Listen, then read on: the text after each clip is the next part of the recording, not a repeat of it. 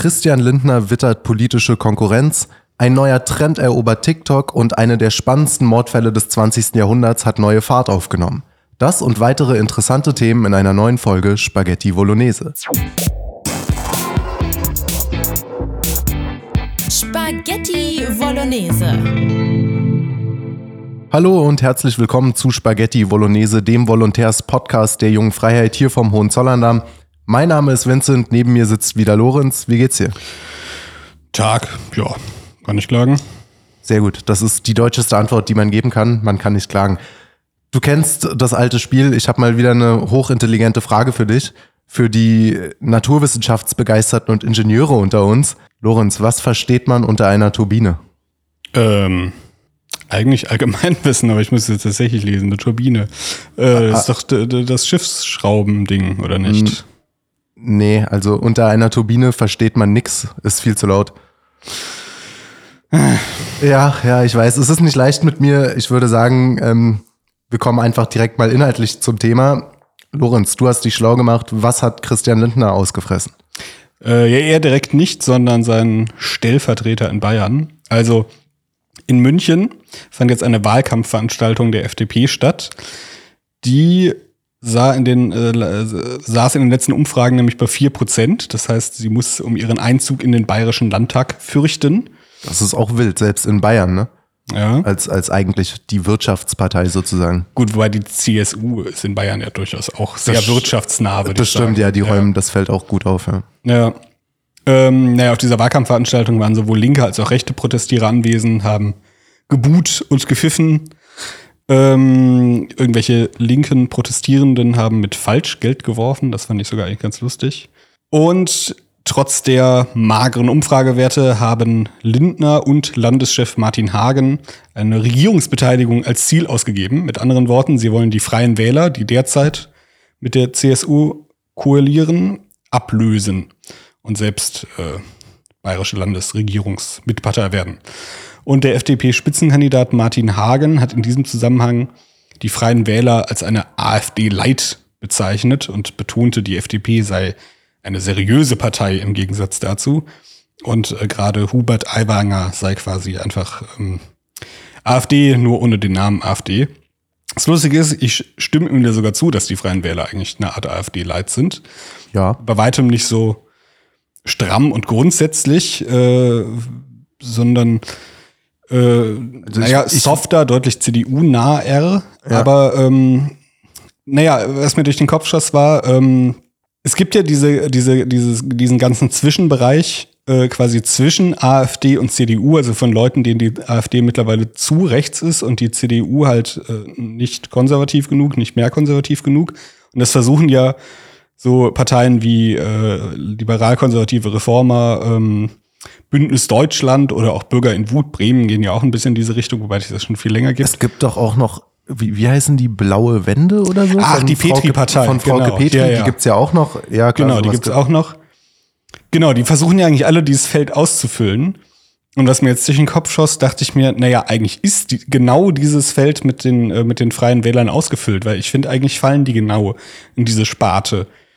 Die sind halt in dem Sinne tatsächlich konservativ, was die CDU nicht ist, äh, sind aber nicht wirklich, nicht wirklich rechts, äh, was ja dann schon eher auf die AfD eintritt. Das heißt, sie sind eher, naja, sie wollen halt so Alltagspolitik machen, aber haben jetzt kein großes, sag ich mal, weltanschauliches Grundgerüst, sondern wollen halt so, wie sie auch selbst immer sagen, äh, gesunder Menschenverstand und so weiter. Das ist ja immer so der, äh, der, die, die äh, Perspektive oder der Begriff, der dann äh, angeführt wird aus dieser Ecke. Ich, Und- ich bin mir nicht sicher, ob sie das jetzt noch tun, aber die Freien Wähler haben definitiv, ich meine, für eine Wahl von vor zwei, drei Jahren, die haben auf ihrer Website mal gegendert. Hm, okay. Also ich glaube, das ist auch je nach Bundesland ein bisschen verschieden. Ja, Die, die einzelnen Freie Wähler, Landesverbände sind vielleicht unterschiedlich drauf.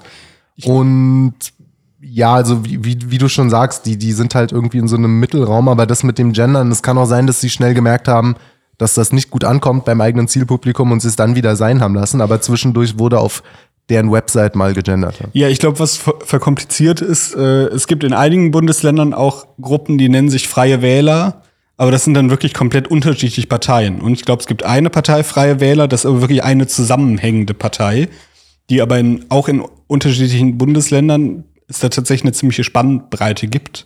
Von eben in Bayern, wo sie in Regierungskoalition mit der CSU sind, und in Sachsen hingegen äh, Susanne Dagen für die Freien Wähler im Stadtrat sitzt, die halt äh, sehr offen Verbindungen zur AfD, zu Martin Sellner und nach Schnellroda hat. Und äh, Echt, ja? Genau, und das äh, und ähm, sie sitzt für die Freien Wähler, die in Bayern in der Regierungskoalition mit sind, sitzt, sitzt sie im Stadtrat. Also da eine Flü ziemliche Flügelspannweite für eine Partei, sage ich mal. Ja, ich finde es auch, ich finde, das ist auch wieder ein sehr schönes Beispiel dafür, was Labels und Namen einfach ausmachen. Ja, Dadurch, dass halt AfD schon mit dem Bösen assoziiert ist, aber die Positionen der AfD in großen Teilen der Bevölkerung nicht sonderlich unpopulär sind, können einfach andere Parteien kommen, genau das Gleiche machen, aber sie haben halt nicht diesen verbrannten Namen. ja, wobei äh, Also im Fall von dieser, dieser Frau aus Sachsen. jetzt Genau, zum Beispiel. ja, ja. Äh, wobei das Dings halt, also ähm, klar, die Freien Wähler sind dann irgendwie irgendwie bürgerlicher, konservativer als die AfD, aber gleichzeitig sind sie auch schon deutlich unwichtiger. Also auf der Bundestagsebene Ebene spielen sie ja gar keine Rolle in den Umfragen oder Wahlen. Ja. Und ich finde, da sieht man auch sieht man auch schon so ein bisschen dieses dieses klassisch bürgerlich konservative, aber nicht explizit rechte Feld ähm, ist halt auch einfach nicht so groß wie die Milieus, die die AfD erreichen kann, die dann halt auch viel weitergehen, die dann von, von so, ja, so typische Arbeiter ansprechen oder halt selbstständige Unternehmer etc. etc. Das ist halt schon ein etwas weiteres Feld. Deswegen äh, das alles zusammengefasst finde ich es dann auch immer so erstaunlich, wenn, wenn Parteien wie Bündnis Deutschland glauben, sie würden jetzt irgendwie ganz riesig was anstoßen und irgendwie so eine ganz neue Dynamik reinbringen, weil, genau, wie ich schon sagte, ich denke mir immer, erstens ist das durch die Freien Wähler schon besetzt, zweitens zeigen die Freien Wähler ja eigentlich, das ist ein Feld, das, das, da, da ist eine Lücke und die findet auch ihre, ihre, ihre Besetzung, aber sie ist im Vergleich zu der AfD gar nicht so riesengroß. Glaube ich ehrlich gesagt auch, ja. Ich denke, die FDP hat wahrscheinlich das stärkste Problem, was äh, die Frage angeht, wofür man die eigentlich noch wählen soll. Ja. Ich habe, äh, kann ich ja mal kurz aus dem Nähkästchen plaudern, als ich in Hamburg war, bei dem äh, Fortbildungskurs, zu dem du auch noch musst, da hatten wir einen Jungpolitiker der FDP zu Gast. Das war auch ein, ein recht beeindruckender Typ. Der hat äh, mit irgendeinem hochbegabten Stipendium, selber irgendwie Migrationshintergrund und aus dem Plattenbau, hat aber mit irgendeinem Stipendium, weil er besonders talentiert und fleißig war, Jura studiert. War irgendwie 30 und hatte schon zwei Staatsexamen fertig und so und äh, war schon so ein Vollblutpolitiker. Der hat äh, in diesen Floskeln geredet, der hat sehr gut verstanden, Fragen zu umgehen und so. Slimfit Anzug Genau. getragen. Genau, ja. War aber ein, genau so einer. War aber ein netter Kerl. so. Und ich habe den dann auch irgendwie gefragt, wa- warum er nicht bei den Grünen ist. Weil das so einer ist, der äh, da bei Fridays for Future mitgelaufen ist und versucht hat, äh, den Klimakids da zu erklären, warum die FDP total hip ist und warum das äh, der freie Markt das Klima retten wird und so weiter. Und ich da auch versucht habe, den darauf festzunageln, zu sagen, Leute, die Linken mögen euch nicht. Ähm, steht doch einfach zu dem, was ihr seid. Ihr seid die Wirtschaftspartei in Deutschland, zumindest auf Bundesebene. Warum macht ihr das nicht? Und dann hat er mir da auch äh, ein Ohr abgekaut, äh, wie wichtig doch Klimatransformation, aber mit Marktwirtschaft ist und äh, dass das alles so seine Richtigkeit hat. Aber ich habe mir da bei allem Respekt auch gedacht, ähm, ja, dann viel Erfolg damit. Viel Spaß bei Ja. den nächsten Umfragen, Also weil Grüne mit weniger Steuern, mit anderen Worten. ja, genau. Also entweder, wenn ich, wenn ich das Klima wirklich für das Hauptproblem Nummer eins halte, dann wähle ich die Originalpartei davon, nämlich die Grünen, weil die sich am glaubwürdigsten dafür einsetzen, weil ihnen das wichtig ist. Und wenn ich ein wirtschaftsliberaler Typ bin oder sogar vielleicht ein ultralibertärer, der gerne eine Knarre und ein Atomkraftwerk in seinem Garten hätte und Steuern für Raub hält, dann wähle ich doch keine FDP, die sich ständig den Linken anbietet oder mit den Grünen koaliert. Ja. Also es ist irgendwie, die, die FDP leidet an ihrer Inhaltslosigkeit. Ich glaube, sie hat halt kurz, konnte sie das überbrücken, weil sie während der Corona-Zeit dann so ein bisschen diese Lücke ausfüllen konnte von, Ja. von äh, ich meine, sie war ja tatsächlich dann äh, häufigst gewählte Partei bei den, bei den Erstwählern. Aber ich denke, das lag halt genau einfach daran, dass sie halt die, die Maßnahmen teilweise kritisiert hat, ohne halt irgendwie in, den, in dem Ruch zu stehen, halt irgendwie schwurbelig zu sein oder sonst was. Ja. Also es war, äh, ja, ob das langzeitig Früchte trägt, darf Ja. man bezweifeln. Du hast gerade einen schönen Übergang geliefert, nämlich schwurbelig. Wir sind keine Fans von Schwurbelei, wir sind Fans von Fakten und der Wissenschaft. Und es gibt einen neuen Stern am YouTube oder am Internethimmel, könnte man fast schon sagen.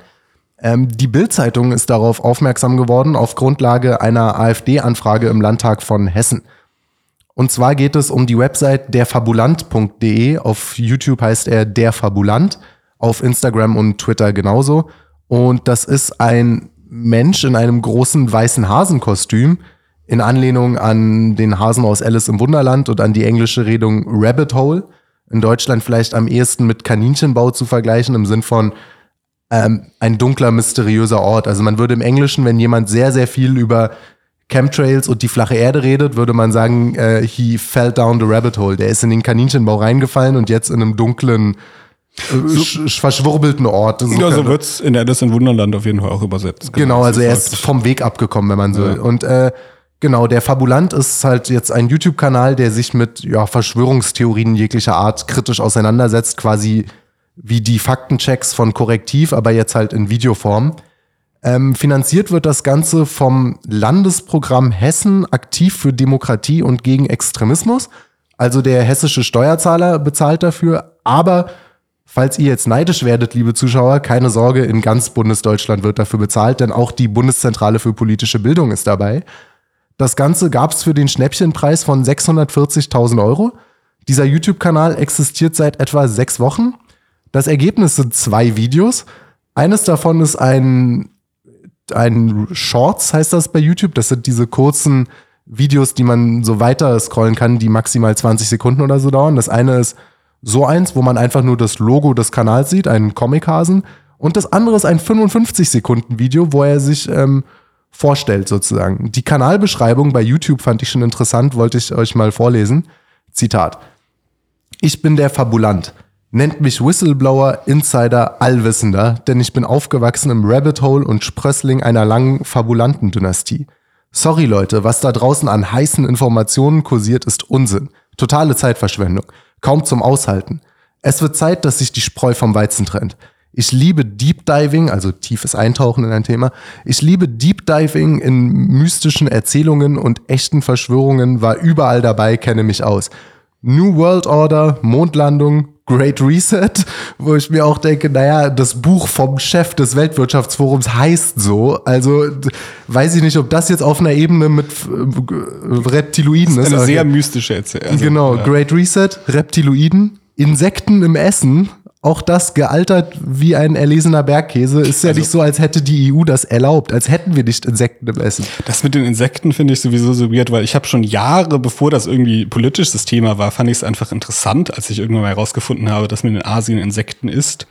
Und ähm, hab dann selbstständig nach einem Restaurant damals in Köln gesucht, wo man das machen kann und hab dann Heuschrecken und Mehlwürmer verspeist. Hat eigentlich nach nichts geschmeckt, außer der Soße, in der sie drin waren. Kann ich bestätigen, ja. Wir äh, haben hier im Podcast auch mal. Äh, ja, ja, stimmt, wir haben ja schon im Podcast. Äh, also, das ist wieder mal eine Verschwörungstheorie, an der dann doch gar nicht so wenig dran war. ja. Naja, Insekten im Essen, Chemtrails und uh, die da oben. Ganz ehrlich, ich weiß, wie der Hase läuft und was nur Geschwafel ist. Der Fabulant mit Widerstand und Humor, ja, Widerstand, wenn man vom Staat finanziert wird.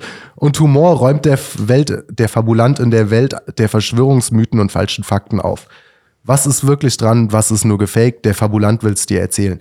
Dort auch wieder die angenehme Erkenntnis, dass man wie ein erwachsener, vernünftiger Mensch behandelt wird und die nicht mit einem reden, als wäre man ein begriffsstutziger Sechsjähriger. Ja. Dieses Komm, setz dich mal auf, auf meinen Schoß, der Papa erzählt dir das jetzt hier, wie es ist, weil du bist wieder irgendwie auf die Telegram-Gruppe von Attila Hildmann reingefallen. Ja, gibt gar keine Insekten, die gegessen werden. Das äh, genau. bilden sich die äh, Leute in Vietnam ein, dass sie das seit Jahrhunderten machen. Ja, oder das EU-Parlament, das das bestätigt hat und äh, das durchs Gesetz gebracht hat und man das in Europa jetzt ins Essen bekommen kann. Also, naja.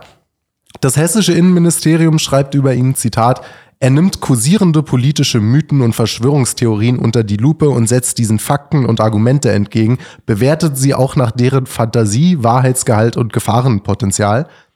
Dort auch wieder der Klassiker, was die Themen angeht. Es ist die Mischung aus flache Erde, Reptiloiden, Chemtrails und dann kommt plötzlich Corona mit rein, als wäre das alles eine Ebene, alles völliger Blödsinn und ähm, auf, auf einer Ebene von der Verschwörungstheorie das Ganze kommt, man kann eigentlich nicht mal sagen, dass es schlecht ankommt, denn es kommt quasi gar nicht an. Der YouTube-Kanal zählt stolze 482 Abonnenten und 235 Leute folgen denen auf Twitter.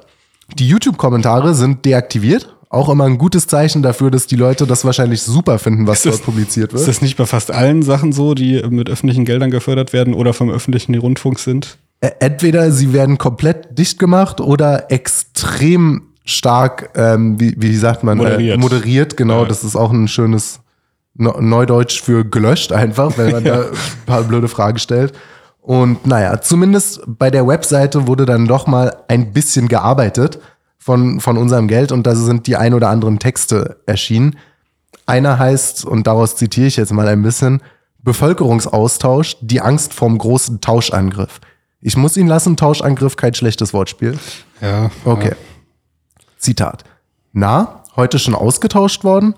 Glaubt man den Erzählungen rund um den Bevölkerungsaustausch, auch bezeichnet als großer Austausch oder Umvolkung, so soll eine gigantische, die Globalisierung steuernde und geheime Elite die Bevölkerung Europas durch Migration, insbesondere aus muslimisch geprägten Ländern, ersetzen wollen. Das ist so faul. Es ist so, so langweilig und vorhersehbar, dass sie das seit Jahren wirklich bringen.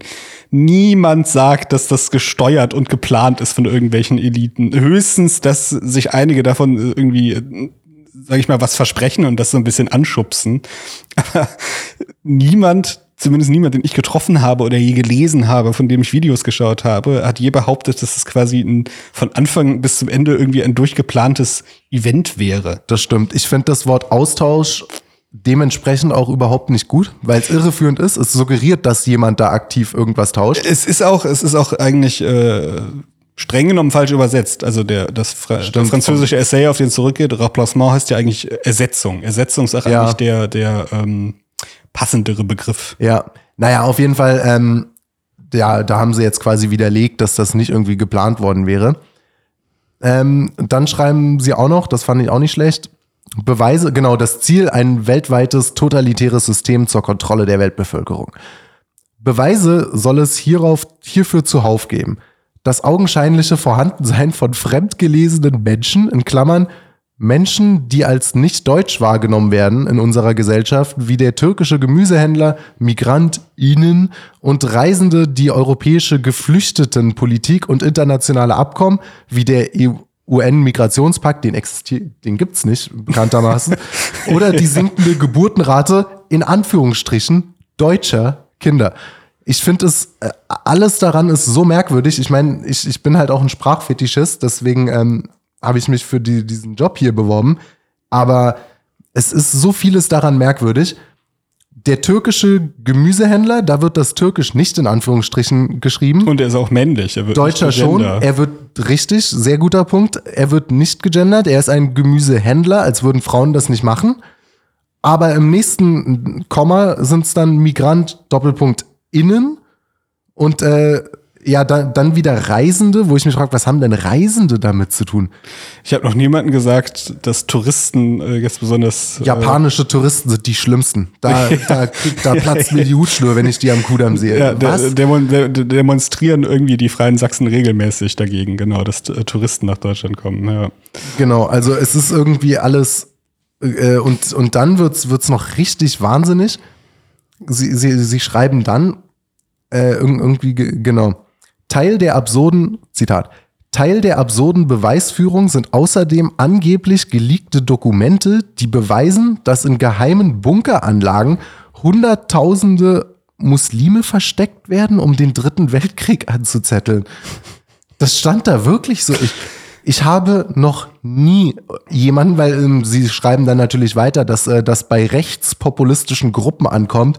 Ich habe noch nie einen Menschen getroffen, weder in echt noch im Internet, der mir irgendwas von Bunkeranlagen, wo Muslime unter der Erde leben, erzählt hat. Ich, Das höre ich auch zum ersten Mal. Es kann auch sein, dass das so eine Art schräger Witz sein soll, dass er so denkt, "Hä, ich mache es jetzt besonders lustig, indem ich quasi so äh, irgendwas erfinde, was dann irgendwie so besonders absurd klingt. Aber ähm, ja, also wenn er tatsächlich behauptet, dass irgendwelche irgendwelche Rechten das behauptet würden, dann frage ich mich auch, wer denn?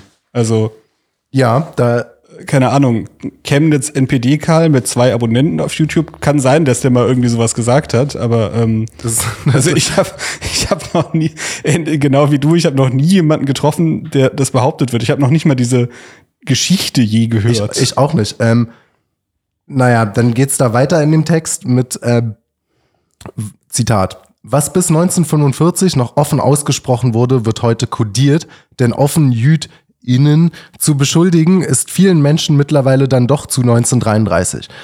Heute heißen die Sündenböcke Rothschild-Familie, Bilderberger, Kalergi-Plan oder George Soros in Klammern US-Investor, der angeblich mit Hilfe seiner Stiftung Open Society Foundation ein weltweites Netzwerk kontrolliert und Flüchtlingsströme gezielt nach Europa lenken will. Okay, jetzt wird's noch absurder. Also Open Society Foundations hat de facto ein weltweites Netzwerk. Was will der jetzt erzählen? Es, es der, steht doch in ihrem Namen Open Society, offene Gesellschaft. Frag Ja. sie, die werden dir sagen, wir halten nichts von und er, Nationalstaaten und, fin von er Grenzen. finanziert, äh, er finanziert, ähm, hier in Deutschland finanziert er, ähm, wie heißt nochmal, dieser einen Faktenchecker, er finanziert irgendwelche Zeitungen in Ungarn, er finanziert irgendeinen Kram in Italien. Was, wie würde man das denn benennen, außer ein weltweites Netzwerk? Ja, äh, ähm, es ist irgendwie, ich meine, dass er Und er das will auch, wieder, dass Flüchtlinge nach Europa kommen. Damit Genau. hält er sich jetzt auch nicht groß hinterm Berg. Das, Das- das- sagt er ja ganz offen. Genau, und das ist dann auch wieder so eine, so eine kleine Feinheit, die der oder die Schreiber da, da, da so ein bisschen subtil reingebaut hat und davon ausgeht, dass die meisten Leute das, das nicht checken.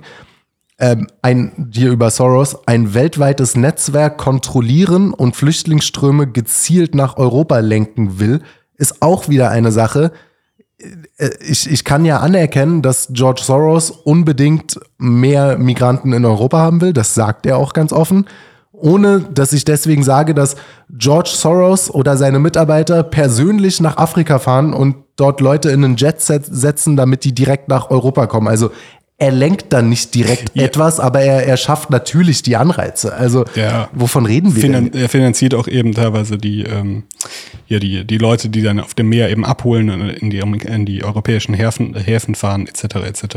Aber klar, er, er lenkt jetzt nicht in dem Sinne, Er sitzt dass nicht am sich- Steuer und lenkt Ja, da und er das geht, auch, er geht auch nicht nach Afrika und zahlt denen Geld und sagt, kommt mal nach Europa. Das, also das schaffen die schon auch alleine, äh, diesen Vorsatz Genau. äh, zu haben, ja. Ähm, bei Corona haben sie für alle Leute, die sich nicht haben impfen lassen, aus welchen Gründen auch immer, ja, haben sie ge gewisserweise auch äh, positive Nachrichten, weil sich ja sehr viele da auch große Sorgen diesbezüglich gemacht haben. Zitat. Die neu entwickelten Impfstoffe waren für viele Menschen im ersten Jahr der Pandemie ein Lichtblick hin zur Normalität. Für viele andere bedeuteten sie aber auch Unsicherheit und viele Fragen.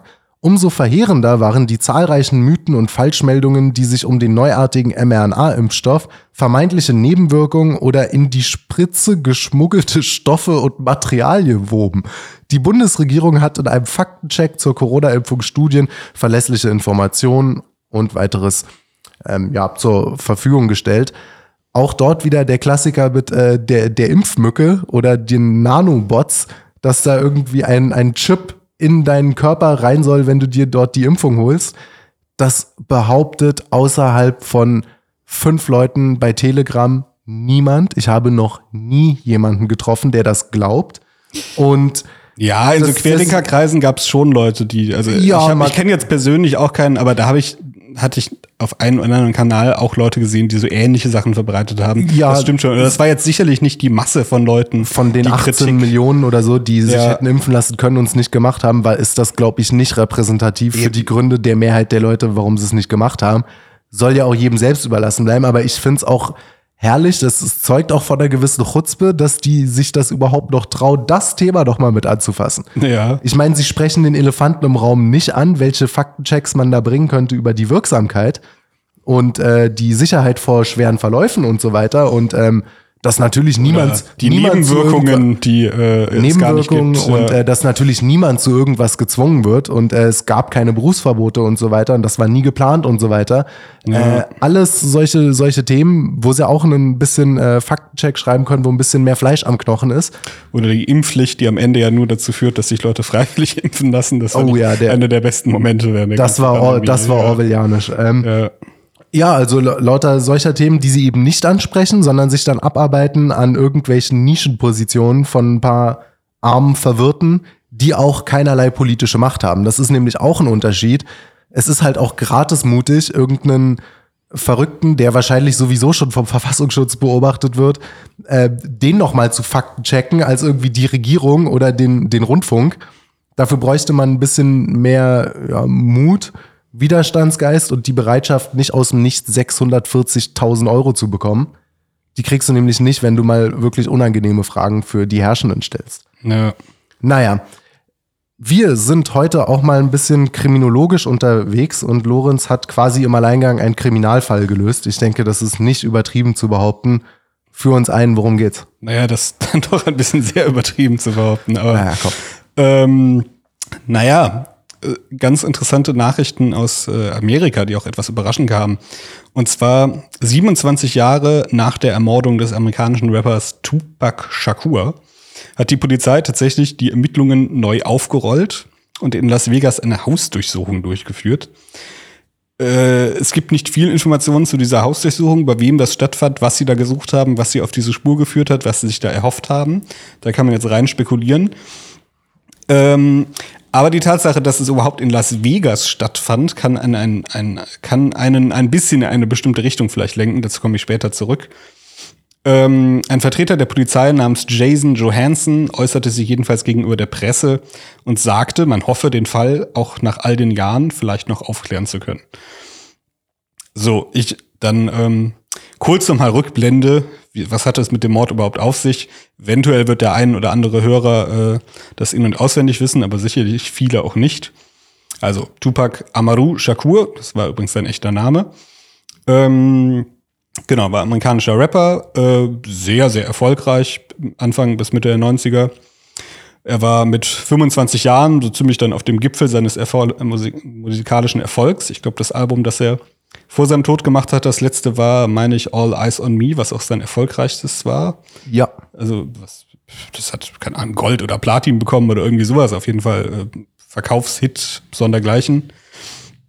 Ähm, und dieser Herr besuchte am 7. Dezember 1996 zusammen mit seinem Labelchef Suge Knight. Schuck. Schuck. Ach, wird der so ausgesprochen? Ja. S-U-G-E und dann als Schuck. Okay. Na gut. Schuck Knight. Ein Boxkampf zwischen Bruce Seldon und Mike Tyson. Und sie waren anschließend mit dem Auto auf dem Weg in einen Nachtclub. Ach ja, und das Ganze war in, genau, in Las Vegas. Also dort, wo jetzt auch die Hausdurchsuchung war. Und kurz nach 11 Uhr abends an einer Ampelkreuzung hielt dann ein weißer Cadillac neben ihnen. Ein hinteres Fenster wurde heruntergefahren und jemand feuerte mit einer Schusswaffe auf das Fahrzeug, in dem Shakur und Knight saßen. Tupac wurde dabei viermal getroffen, zweimal in die Brust, einmal in den Arm, einmal in den Oberschenkel. Suck Knight wurde hingegen nur von einem Fragment am Kopf getroffen. Äh, Tupac wurde ins Krankenhaus gebracht, wo er am 13. Dezember, also sechs Tage später, verstarb. Er hat noch ein paar Mal das Bewusstsein wiedererlangt in der Zeit. Ähm, während seines Aufenthalts im Krankenhaus kam es zu offenbar mindestens einen anonymen Anruf, bei dem Tupac bedroht wurde, weswegen dann tatsächlich auch ähm, Freunde von ihm wirklich durchgängig an seinem Bett gewacht haben, für den Ja. Fall, dass nochmal jemand auftaucht, um die Sache zu Ende zu bringen. Es kam aber zu keinem weiteren Angriff. Ähm, genau, und seitdem ist bis heute unklar, was da passiert ist, wer ihn erschossen hat, aus welchen Motiven. Und jetzt stellt sich die Frage, was erhofft sich die Polizei mit dieser, mit dieser Hausdurchsuchung? Ich meine, welche Bewei wie viele Beweismittel könnte man da jetzt nach 27 Jahren noch jemanden bei zu Hause finden? Ähm, ich meine, man sollte ja meinen, dass jemand, der in die Tat irgendwie beteiligt werde, innerhalb all dieser Jahre das meiste vernichtet hat. Wäre anzunehmen, ja. Genau, und es gab, es gibt auch keine DNA-Spuren des Täters, womit ja jetzt in den Jahren zuvor, teilweise Jahrzehnte später gelöste Fälle ähm, dann aufgeklärt werden, äh, aufge ungelöste Fälle dann später aufgeklärt, äh, aufgeklärt werden. Ähm, von daher, wie gesagt, es ist unklar, was die Polizei da jetzt genau gesucht hat. Ähm, ein paar Theorien, die mir dann durch den Kopf schossen, waren, ähm, naja, eventuell könnte es ja auch für einen Täter eigentlich tatsächlich schlauer sein, bestimmte Beweisspuren wie eine Tatwaffe nicht zu entsorgen, weil wenn du sie, wenn du sie irgendwo entsorgst, kann sie auch gefunden werden. Und dann ist da dran eben äh, DNA-Material oder was weiß ich. Es ist eventuell kann es für jemanden, der sich relativ sicher ist, dass er nicht einfach so in den Fokus gerät, kann es sogar sicherer erscheinen, beispielsweise eine Tatwaffe oder andere Sachen zu Hause aufzubewahren Ja. statt irgendwo in die Wüste zu werfen. Plus, was man auch vielleicht beachten sollte, ich meine, die Protagonisten dieser typischen Ghetto-Gangster-Milieus sind jetzt auch nicht alle unbedingt unglaublich schlau oder handeln unbedingt rational. Also es kann auch einfach sein, dass äh, jemand, der in die Tat involviert war, sehr schlampig mit irgendwelchen Sachen umge umgeht oder umgegangen ist und die Polizei deswegen ganz gute Chancen hätte, da irgendwas zu finden. Da, wie gesagt, die Polizei nicht groß damit rausrückt, was sie da sucht und was sie erhofft, äh, habe ich jetzt einfach nochmal alle Theorien abgegrast, die es gibt, warum und von wem Tupac erschossen wurde. Erste Theorie ähm, ist ein Mann namens Orlando Anderson, der tatsächlich auch eine Zeit lang von der Polizei verdächtigt wurde, bis sie äh, dann gesagt hat, dass er wahrscheinlich nicht für die Tat verantwortlich ist. Es war ein Gangmitglied der Southside Compton Crips. Das ist ein guter Punkt, dass du das ansprichst. Das war ja damals auch äh, der, der große Rapper-Streit. Der lief ja damals, das kann man sich heute gar nicht mehr vorstellen, weil es heutzutage keine Rolle mehr spielt, der lief äh, zwischen den beiden Küsten. Ja. Das hieß immer East Coast versus West Coast und äh, wenn man aus LA oder Kalifornien kam, hat man Rapper aus New York aus Prinzip gehasst. Man musste. Und äh, umgekehrt natürlich genauso. Von daher, äh, weil ich da schon den Namen Compton lese, das liegt im tiefsten LA, Kalifornien, an der Westküste. Dementsprechend, äh, die haben da natürlich, also Tupac hat ja auch die Westküste repräsentiert. Ja. Aber die haben natürlich trotzdem auch innerhalb ihrer eigenen Küste ständig irgendwelche Gangkonflikte, wo es dann teilweise darum geht, den Straßenblock kontrollieren wir und äh, den, die da hinten und so weiter. Also jemand aus dem Gangmilieu ist eigentlich relativ, äh, ist naheliegend bei so einem Rapper-Mord. Ja, definitiv. Äh, Tupac kommt ja lustigerweise sogar ursprünglich eigentlich aus, aus New York. Er hat dann nur die Jahre vorher in äh, LA gelebt, aber Ja. und galt dann deswegen als Westside-Rapper. Naja, jedenfalls äh, bei Orlando Anderson, ähm, zwei Monate vorher gab es wohl aus einer Auseinandersetzung, wo nämlich äh, Anderson und ein Freund äh, ein Mitglied dieser Plattenfirma Death Row Records, auf der Tupac war und die eben Knight gehörte, haben sie in einem Einkaufszentrum attackiert und Schmuck von ihm gestohlen. Und am Tag der Schießerei wurde Anderson tatsächlich von Tupac und vier weiteren Leuten an diesem Veranstaltungsort des Boxkampfes gesehen und attackiert, weil sie ihn erkannt haben als derjenige, der diesen Schmuck gestohlen haben muss. Und Orlando Anderson wurde im Endeffekt quasi von, von fünf Leuten zusammengelatscht, äh, auf gut Deutsch gesagt. Das war drei Ja. Stunden vor den tödlichen Schüssen. Äh, nachgewiesen konnte ihm allerdings nichts. Es, es gab Zeugen, die auch Jahre später gesagt haben, er wäre im Auto gewesen, hätte geschossen, aber es ließ sich wohl nie beweisen. Ihn selbst fragen kann man auch nicht, weil er 1998 bei einer weiteren Gangschießerei getötet wurde. Das kann man, kann man schon sehen, was für ein Milieu das ungefähr ist. Naja, dann ebenfalls im Verdacht steht äh, Puff Daddy oder P. Diddy oder ich glaube, er hat mittlerweile schon wieder einen anderen Namen. Ich meine Diddy. Ja, Nur noch. er wechselt irgendwie alle paar Jahre seinen, seinen Künstlernamen. Angeblich soll er einen Onkel von Anderson be bezahlt haben, um sowohl Tupac als auch Suk Knight zu töten. Ja. Äh, in letzterem Fall wäre es ihm nicht gelungen. Suk Knight selbst wurde nie von der Polizei verdächtigt, aber es gibt quasi äh, öffentliche Theorien, ob er nicht mit dem Tod zu tun haben könnte. Er gilt wohl als ziemlicher Psychopath. Er ist jetzt auch in Haft, weil er 2015 äh, auf einem öffentlichen Parkplatz irgendwie versucht hat, einen Mann zu überfahren. Ja. Und äh, nachdem er dann in den Bau gewandert ist, haben sehr viele aus der schwarzen Community in Los Angeles auf gut Deutsch quasi gesagt, so, das kommt jetzt eigentlich 15 Jahre zu spät, aber endlich ist dieser Typ mal quasi hinter Gittern. Ja. Jedenfalls Snoop Dogg, der seine ersten Alben selbst bei Death Row Records, also bei Sue Knight veröffentlichte, erzählte der Polizei im Jahre 2002, dass Knight für den Mord an Tupac verantwortlich sei. Äh, Der genaue Wortlaut war, ich weiß, wer Tupac getötet hat, es war der Typ, der neben ihm saß. Ähm, falls das stimmen sollte, wäre das sehr gewagt, also einen Mordanschlag auf jemanden zu, äh, zu befehlen, Während man direkt daneben sitzt. während man, während man bei der Tatausübung ne neben der Person im Auto sitzt und sogar ebenfalls getroffen wird, wenn auch nur, wenn auch nur leicht. Andererseits, wenn er wirklich ein durchgeknallter Psychopath ist, könnte man, äh, könnte man es sogar fast glauben, denn äh, Risiko, also völlige Gelassenheit gegenüber Risiken Ja, und so ja, weiter klar. gehört ja zu, zu den Kennzeichen eines Psychopathen. Ja, vor allem, ich meine, er ist ja, oder er war, heute nicht mehr, aber der war ja auch ein hochfunktionaler Psychopath. Und aus, aus ganz zynischem Geschäftsmann-Denken könnte man sagen, äh, wie verdiene ich noch mehr Geld mit der Musik von einem jungen Rapper, indem er stirbt? Weil danach ist der für immer eine Popkulturreferenz. Ich meine, ich war drei, als Tupac getötet wurde und bin trotzdem mit seiner Musik aufgewachsen. Ja, Weil das, äh, das ist, glaube ich, so der Rapper überhaupt, den Ja. es so gibt auf der Ja. Welt. Ja, auch so diesen Prototyp eines amerikanischen Gangster-Rappers, der aber auch eine weiche, eine weiche Seite durchaus Gleichzeitig hat. so was sehr Politisches hatte, genau. Es war nicht einfach nur so Money ja, and ja. House und, und Smuggling, teilweise sondern auch, auch wirklich so also eine Art Liebesballaden ja auch gemacht hat und so. Der Ja. hat ja auch, auch schöne Songs. ja, auch über seine Mutter war ebenfalls ein recht berührendes Lied, äh, Gen- was er gemacht genau. hat. Ja. Aber ähm, man steigert also dessen, der wäre heutzutage nicht mehr so eine große Nummer, wenn er noch leben würde. Ja. Und jetzt äh, irgendwie schon auch auf die 50 zugehen würde. Von daher für so einen komplett zynischen Labelboss, der in Tupac einfach nur eine Geldmaschine sieht, wäre es gar nicht so unclever, den umbringen zu lassen. Ne? Das, das stimmt, ja. Und ich kann auch beipflichten, was du sagst. Also Ich war so Anfang der 2000er mal kurz so richtiger Rap-Fan, also zur Hochzeit von Eminem und so.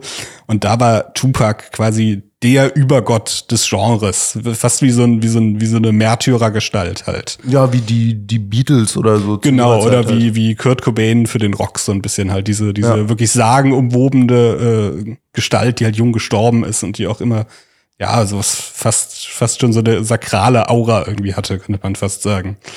Ähm, genau, die dritte Theorie ist dann eben dieser Westküsten-Ostküsten-Streit und da, äh, da, da besteht dann der größte Verdacht äh, gegenüber Christopher Wallace, aka Notorious B.I.G., also ein Rapper aus New York von der Ostküste. Den ich übrigens immer besser fand, aber das spielt jetzt nichts zur Sache. Ja, ich finde find beide haben gute Sachen. Aber ich muss zugeben, von B.I.G. kenne ich weniger Lieder. Ähm, naja, die beiden waren ja eigentlich tatsächlich mal beste Freunde, haben auch zusammen mehrere Lieder aufgenommen. Und zwar bis 1994. Da kam es zu einem Vorfall, wo ähm, Tupac in New York war und von einem Ma Musikmanager namens Jace Rosemond gebeten wurde, doch ein, doch ein paar Zeilen äh, für einen jungen Newcomer des Rap-Business namens Little Sean einzu, einzurappen. Und ähm, Tupac hatte eigentlich irgendwie was zu tun oder wenig Lust, aber Rosemond bo bot ihm dann tatsächlich 7000 Euro auf die Hand, wenn er jetzt sofort ins Studio kommt und das aufnimmt, was ja inflationsbereinigt nochmal deutlich mehr war, als es dann äh, heute wäre. Ja. Daraufhin fuhr, fuhr Tupac ins äh, Studio und wurde direkt in der Lobby von drei Männern abgefangen, die ihn ausgeraubt und mit einer Waffe bedroht und schließlich angeschossen haben, als er sich gewehrt hat.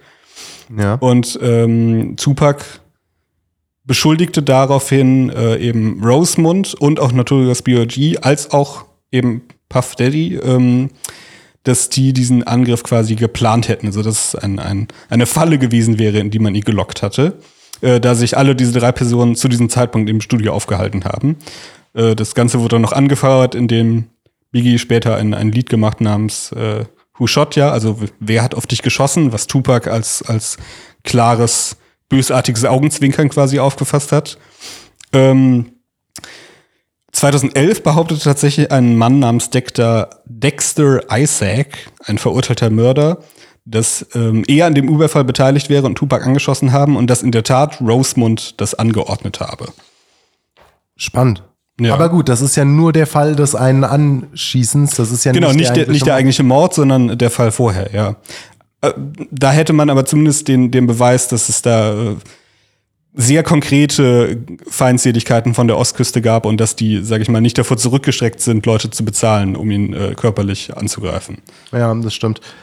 Äh, aber genau, was, was ich mir halt jetzt noch dachte, da die Hausdurchsuchung ja in Las Vegas stattfindet, weist das eigentlich fast auf den, den aller, den allerersten Verdächtigen hin, äh, Anderson, weil er der, der einzige Verdächtige ist, der quasi ähm, vor Ort gelebt hat. Ja. Ja, ich meine, die Frage, die dann folgen würde, wäre natürlich auch, wer das dann beauftragt hat. Ja. Es wäre fast ein bisschen, ähm, ich will jetzt nicht zynisch klingen, aber es ist, würde fast ein bisschen die Magie wegnehmen, wenn das am Ende einfach ein durchgeknallter war.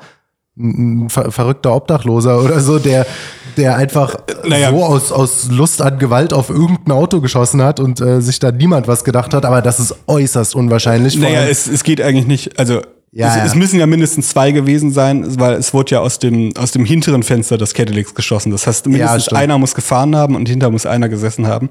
Also für mich klingt eigentlich die erste Hypothese schon, selbst wenn es nicht dieser Anderson war, dass halt irgendjemand von dieser Gang war, weil äh, es passierte halt in der Stadt, es passierte kurz nachdem es zu einer äh, gewalttätigen Streitigkeit zwischen Tupac und einem Mitglied dieser Gang äh, gekommen war. Und die Hausdurchsuchung war jetzt auch in der Stadt, in der der Mord stattfand. Ja, Das, man weiß es nicht, aber das würde mich jetzt alles darauf tippen lassen, okay, äh, es waren wahrscheinlich Leute vor Ort, äh, die direkt damit in Zusammenhang standen und dann würde alle, würde das meiste halt auf diese Gang hinweisen und der Anlass wäre insofern halt recht banal gewesen. Also einfach gibt eine Schlägerei mit der Gang und dann fährt die Gang dir halt hinterher und schießt auf dich. Ja, ja, manchmal ist es halt so banal. Ja. Ich würde sagen, kommen wir damit mal zum nächsten Thema. Es gibt online einen neuen Trend und der ist gewöhnungsbedürftig, würde ich mal sagen. Das Ganze nennt sich Otherkin von dem englischen Other Kind, also andere Art. Und das sind Menschen, also Men Menschen bezeichnen sich als, als Otherkin, die sich nicht als Menschen identifizieren, sondern als eine andere Spezies. Das können Hunde sein, Katzen sind sehr beliebt, Füchse auch. Es, es sind selten irgendwie Nacktschnecken, sondern auch eher ja süße, hübschere Tiere. Und genau, da unter dem Hashtag auf TikTok namens Otherkin gibt's äh, tausende Videos mit insgesamt mehr als 220 Millionen Aufrufen, wo nicht nur, aber vor allem sehr, sehr junge Leute, also wir reden von Kindern und Jugendlichen, in irgendwelchen Kostümoutfits rumlaufen und erzählen, dass, dass es so toll ist, als Katze zu leben und dass sie schon immer eine Katze war. Es gab da sogar schon auch eine ZDF-Doku drüber, wo sie äh, eine davon getroffen haben und so mit denen geredet haben. Und wo der Reporter auch so völlig äh, so, so verständnisvoll und so weiter mit, mit denen redet und sich das so anhört und so weiter. Also ich sag mal, der durchschnittliche AfD-Politiker wird kritischer befragt. ähm, ja.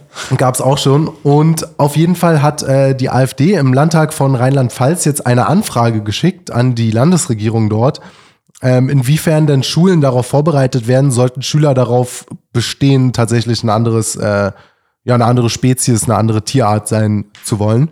Und wir bei der JF haben die Antwort der Bundes, nicht der Bundes, der Landesregierung Rheinland-Pfalz ähm, ja ganz exklusiv ähm, bekommen.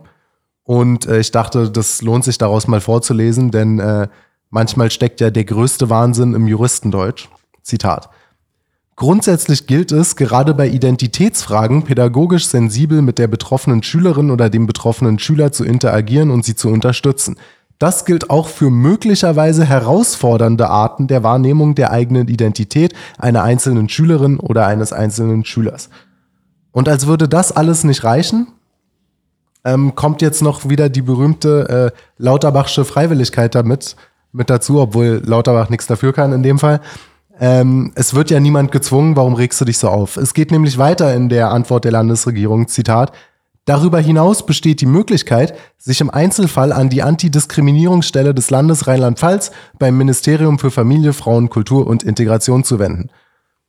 Ja, mit anderen Worten, es könnte passieren. Ich glaube nicht, dass das in zeitnah passiert, aber wer weiß, was in 20 Jahren ist.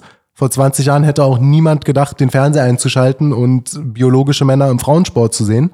Es könnte passieren, dass wir vielleicht irgendwann in einer Welt leben, in der man das akzeptieren muss, dass der kleine Jonathan sich jetzt als, weiß ich nicht, indischen Riesenflughund identifiziert. Oder als Lurch oder so, das ist dann halt einfach so. Muss man, muss man hinnehmen. Das heißt, in der Mensa darf er dann aus dem Napf fressen, den man ihm hinstellt, statt sich an den Tisch zu setzen, oder? Das ist natürlich auch eine Frage, ob die dann alle einzelne Speisepläne bekommen.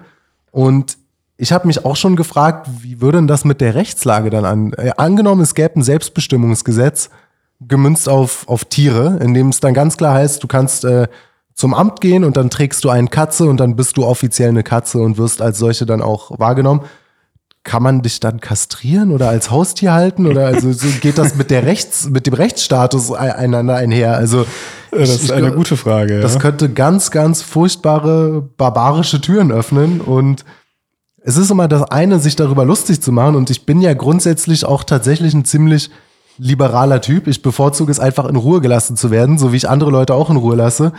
Und ich, ich sag ja, okay, wenn jemand ein skurriles Hobby hat, weißt du, ein 35-Jähriger, ja. der einen guten Job hat und einen Abschluss und eine, eine saubere Wohnung und so weiter und der trifft sich einmal im Monat und verkleidet sich mit seinen Kumpels zwei Stunden als Katze.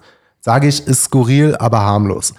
Aber ja, ja. 13-Jährige, 12-Jährige, 10-Jährige, die den ganzen Tag vor TikTok sitzen und vielleicht sowieso eine schwierige Phase haben.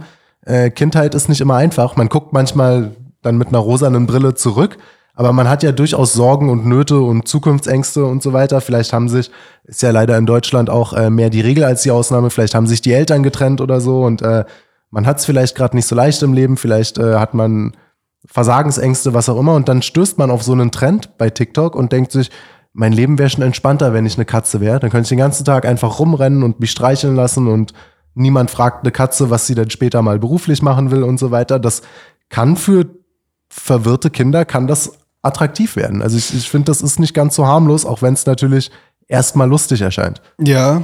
Ähm, ja, ist hier da mehrere interessante quasi Kreuzverbindungen. Äh, zum, zum einen, streng genommen, ist ja eigentlich eine sehr alte menschliche Tradition, sich irgendwie äh, zum Tier zu machen. Ich meine, so, äh, so alte Kriegerkulte oder so weiter oder irgendwelche äh, Schamanentraditionen, da gibt's ja immer diese, ähm, immer diesen Gedanken irgendwie, dass du dich in den, den Wolf oder den Bär verwandelst, dass dann irgendwie diese Kraft auf dich übergeht, äh, Ja. du dann auch die Felle anziehst, so als, als, als, als symbolisches Ding und so weiter. Aber in der Art, wie, also bin jetzt kein großer Experte in dieser Otherkin-Community, aber ich, ich weiß noch vor, in meiner Teenie, in meiner Jugendzeit, als ich mal mich eine Zeit lang so sehr für, fürs Heidentum und so weiter interessiert hat, da gab es in einem riesen Forum, wo es eben im weitesten Sinne um alles, was irgendwie mit Heidentum, Esoterik, äh, Okkultismus irgendwie zu tun hatte, alles Mögliche in so Unterforen gab, gab es eben auch ein Otherkin-Forum und äh, ich, ich habe dann da mal reingeschaut, weil ich nicht wusste, was das, was das ist.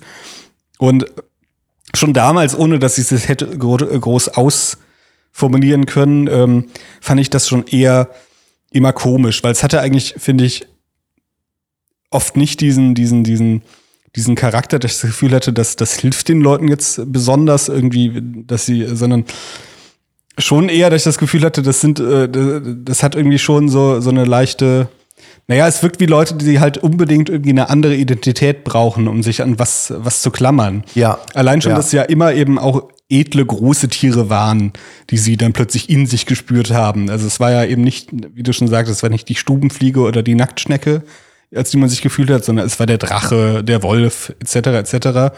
Und es hatte eben dann auch diese teilweise, naja, fast schon, schon, schon psychotische Ebene, dass die Leute dann ja auch tatsächlich gefühlt haben, irgendwie als, als wäre diese Figur irgendwie in, in ihrem Körper die, ganz, äh, die ganze Zeit und als wäre eigentlich quasi ihr, ihr, ihr Menschendasein wie so eine Art Maske, dass sie auf, auferlegen müssten. Und viele haben dann auch, äh, haben dann auch geschrieben, dass sie ja irgendwie darunter leiden, dass sie im Alltag als Mensch auf, auftreten müssten und dass sie am liebsten eigentlich so ihre, ihre Haut abreißen würden, damit halt das, das eigentliche, das, das, das Drachenwesen, das sie eigentlich sind oder so weiter, endlich zum Vorschein kommt und so weiter. Und äh, das ist ja schon was sehr anderes, als sage ich jetzt keine Ahnung, irgendwie ein, ein, Wikingerkrieger, der dann speziell, um sich auf eine Schlacht vorzubereiten, irgendwie die Identität eines Wolfes annimmt. Also das eine Ja, ist vor allem, der, der glaubt ja nicht wirklich, er wäre ein Wolf. Das ist ja auch ein Unterschied. ja. Ja, wobei das weiß ich gar nicht. Also wenn, je nachdem, wie religiös die waren, kann ich mir auch schon vorstellen, dass die in dem Sinne geglaubt haben, wir verwandeln uns wirklich in sowas wie Wölfe oder irgendwie halt so halb, halb Ja. Wölfe, halb Menschen, irgendwie sowas kann ich mir schon vorstellen. Aber es hat irgendwie eine, irgendwie einen gesunderen Unterton. Es hat nicht dieses neurotische, merkwürdige, sondern es hat ja eher was, was kräftigenderes. Es gibt denen Ja. dann ja in Wirklichkeit diesen, diesen Kampfesmut, sag ich mal. Das stimmt, ja. Ja, ver verrückte Zeiten. Also manchmal bleibt man, bleibt selbst mir die Spucke weg und ich bin sprachlos. Äh, Das war für mich erkenntnisreich. Ich habe, wie gesagt, diese ZDF-Doku, die habe ich schon mal vor zwei Jahren oder so gesehen, aber dann war das wieder aus meinem Kopf raus und ich habe gar nicht mehr dran gedacht und deswegen war das für mich quasi auch, als äh, wir da diese Anfrage gesehen haben, oder die, die Antwort der Landesregierung, war das für mich wieder wie ein neues Thema. Ich habe mir gedacht, ah ja, stimmt, da war ja was. Und habe mir dann äh, ein bisschen TikTok und so weiter angeguckt, damit ihr, liebe Hörer, es nicht tun müsst. Denn es ist irgendwo zwischen Fremdscham-erregend und teilweise auch extrem verstörend. ja. Extrem verstörend ist auch unser letztes Thema jetzt, beziehungsweise der, der Mann, den wir euch hier vorstellen. Lorenz, kurz und knackig, worum geht's? Ja, äh, kurz und knackig wird schwer, aber ich probier's mit Blick auf Quatsch, die Uhr. Alles, alles, Ähm, alles gut, wir haben Zeit. Ja, es ist eigentlich ein gewissermaßen trauriges Thema, aber auch ein sehr interessantes. Also es geht um Miles Routledge, der sich selbst Lord Miles im Internet nannte. Das ist oder eventuell war ein 23-jähriger Brite, aufge aufgewachsen in Birmingham, der nach eigener Aussage im Sommer 2021 nach Afghanistan reiste, äh, weil es zu diesem Zeitpunkt dort so gut wie keine Covid-Regeln gab. Zum Beispiel gab es keine, keine Impfvorschriften. Das wäre eigentlich schon ein Fall für äh, die, dieses Faktencheck-Portal für den, für den Verschwörungshasen. Ja. Leute, wenn ihr Corona kritisiert, dann endet ihr in Afghanistan irgendwann. Ja, Naja.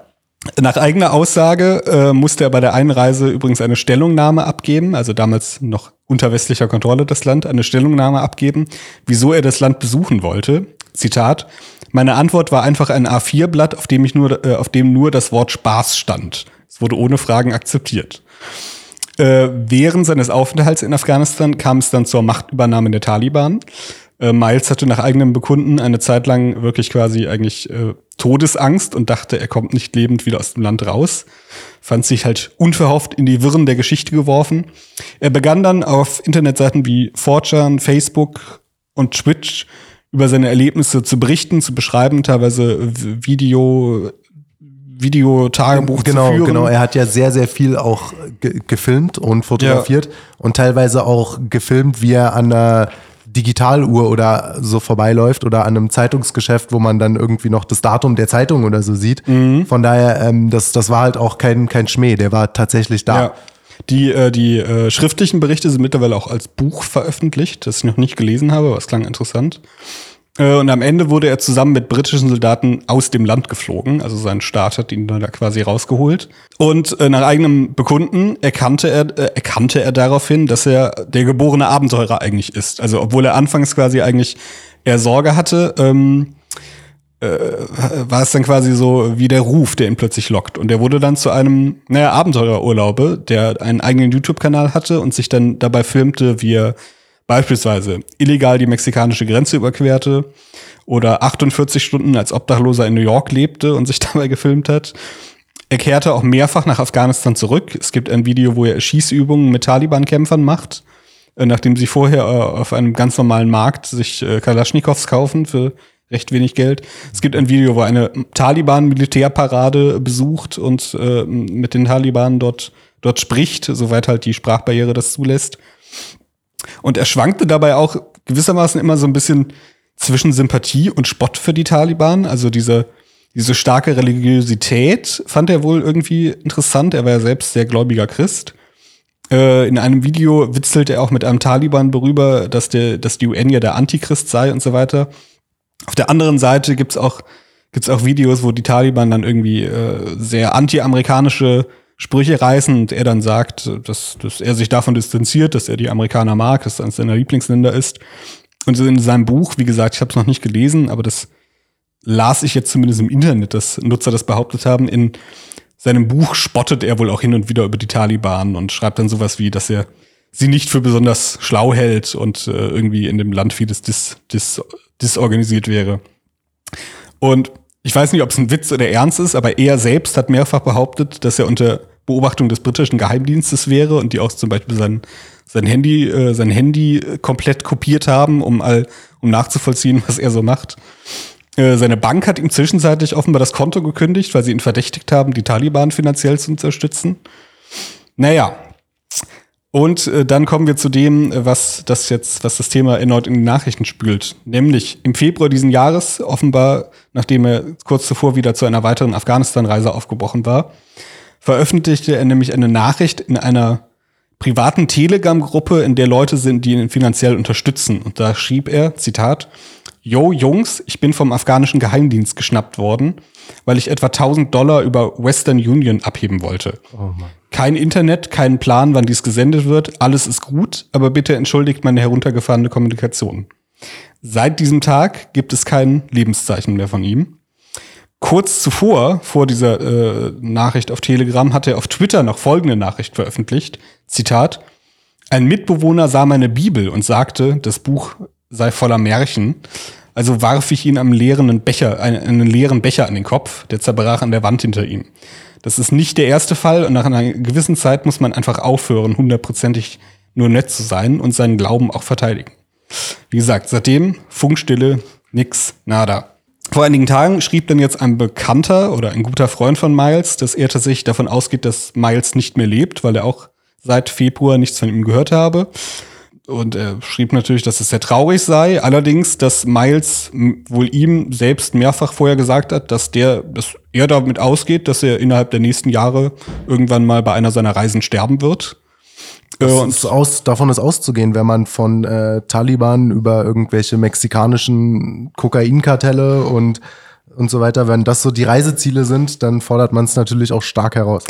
Da Miles gläubiger Christ war, hat, hat er diesem Gedanken wohl offenbar relativ gelassen entgegengesehen. So schilderte es ähm, auf jeden Fall diese Bekannte. Und kurz darauf wurde es dann wirklich bizarr. Nachdem nämlich dieser Freund von Miles geschrieben hatte, okay, quasi, ich denke, Miles ist tot, hat der Twitter-Account von Lord Miles plötzlich wieder einen Post veröffentlicht, der erste seit Februar. Und der begann so. Dies ist ein Freund vom Lord Miles, um ein Update zu geben. Vier Monate in Gewahrsam der Taliban. Er wird sehr gut behandelt, hat mehrere Diener, viele Filme auf seinem Laptop, macht Picknicks und trinkt Tee mit dem Kabinettchef der Taliban. Er liebt Afghanistan immer noch. Der Post erklärte weiter, dass die Haftbedingungen von Miles einem Urlaub gleichen würden, dass äh, er genießt, gerade mal ein bisschen quasi von allem entfernt zu sein und einfach nur zu chillen, dass er aber vorhat, später noch in Afghanistan im Gebirge zu wandern.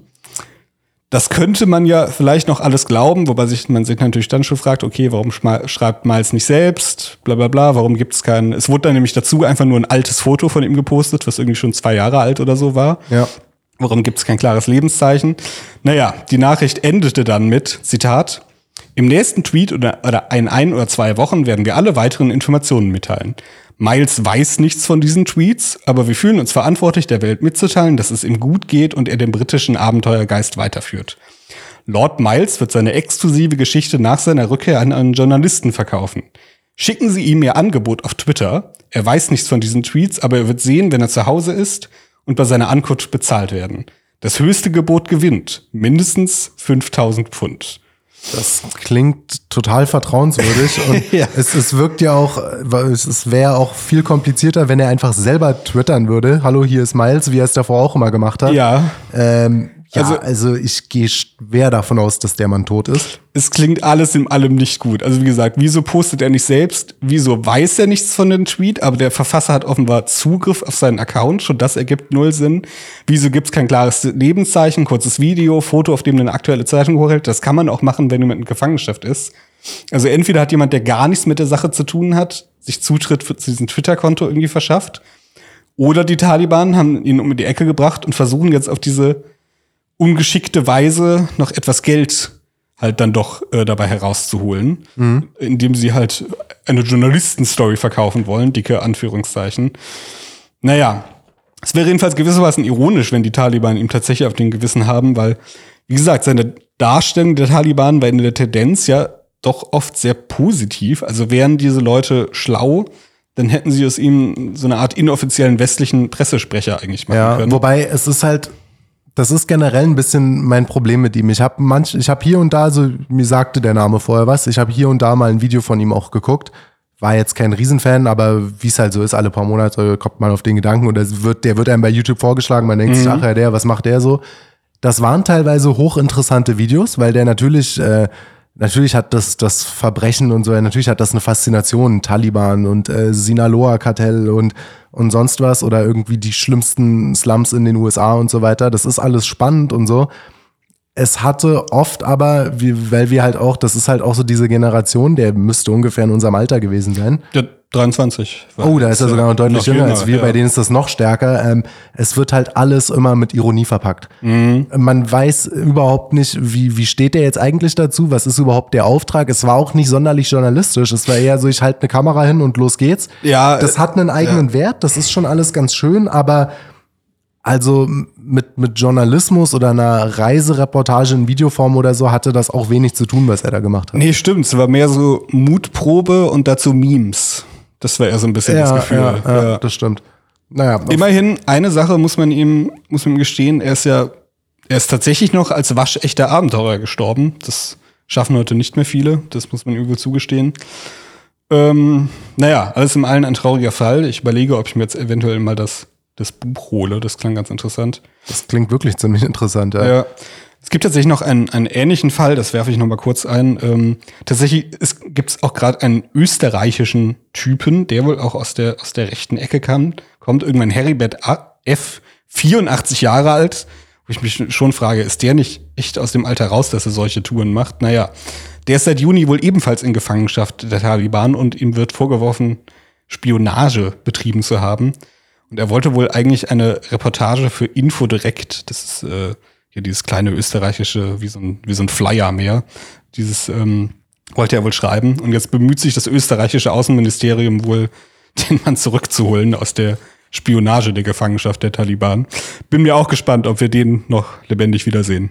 Ja, spannendes Thema auf jeden Fall. Ich hoffe, euch hat's Spaß gemacht, Leute. Mir auf jeden Fall. Ich hoffe, ihr genießt den Sommer und das Wetter. Wenn ihr mal in Berlin seid, besucht die Bibliothek des Konservatismus. Jeden zweiten Mittwoch gibt's dort interessante Veranstaltungen. Folgt natürlich der jungen Freiheit auf allen sozialen Kanälen, Facebook, Instagram, Twitter. Schaut euch JFTV auf YouTube an für interessante Reportagen über alle möglichen innen- und außenpolitische Themen. Ähm, genau, lasst euch nicht ärgern, kommt gut ins Wochenende, lasst euch nicht vom Taliban-Geheimdienst schnappen und bis zum nächsten Mal. Ciao, Leute. Ciao.